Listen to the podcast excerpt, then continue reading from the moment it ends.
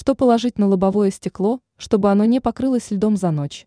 Зимний совет автовладельцам. Повезло тем водителям, которые могут поставить машину в гараж.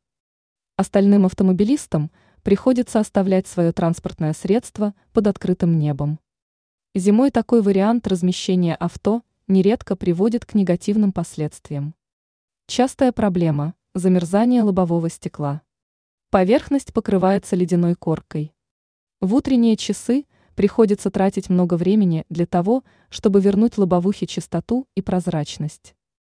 Впрочем, поверхность можно защитить. Для этого достаточно выполнить одно несложное действие вечером. О каком действии идет речь? Перед тем, как оставить машину на дворе на ночь, на лобовое стекло надо положить брезент. Благодаря этой ткани стеклянная поверхность не покроется коркой льда. Этого не произойдет ни в случае резких температурных перепадов, ни в случае ледяного дождя. Утром надо будет лишь убрать материал со стекла, и сразу станет видно, что лобовуха осталась идеально чистой. Тратить время на удаление ледяной корки не придется.